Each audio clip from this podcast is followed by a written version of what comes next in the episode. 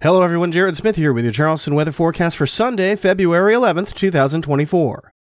After reaching 76 degrees on Saturday, we'll reach for the mid 70s one more time on Sunday before the next storm system arrives later Sunday night into Monday.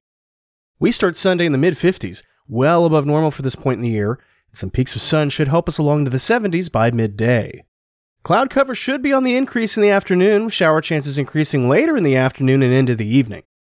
The best risk for rain on Sunday looks to be inland of 17A, and much of us could get the day in rain free. Still, it's a good idea to have rain gear around after sunset just in case.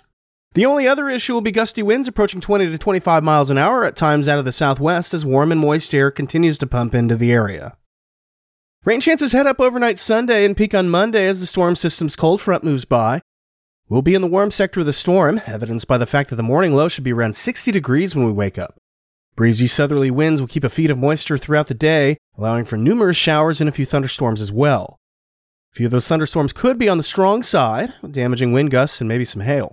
And wind fields are such that a tornado isn't off the table if the atmosphere can become more unstable. But as always this time of year, the amount of instability that develops is the big if in this equation.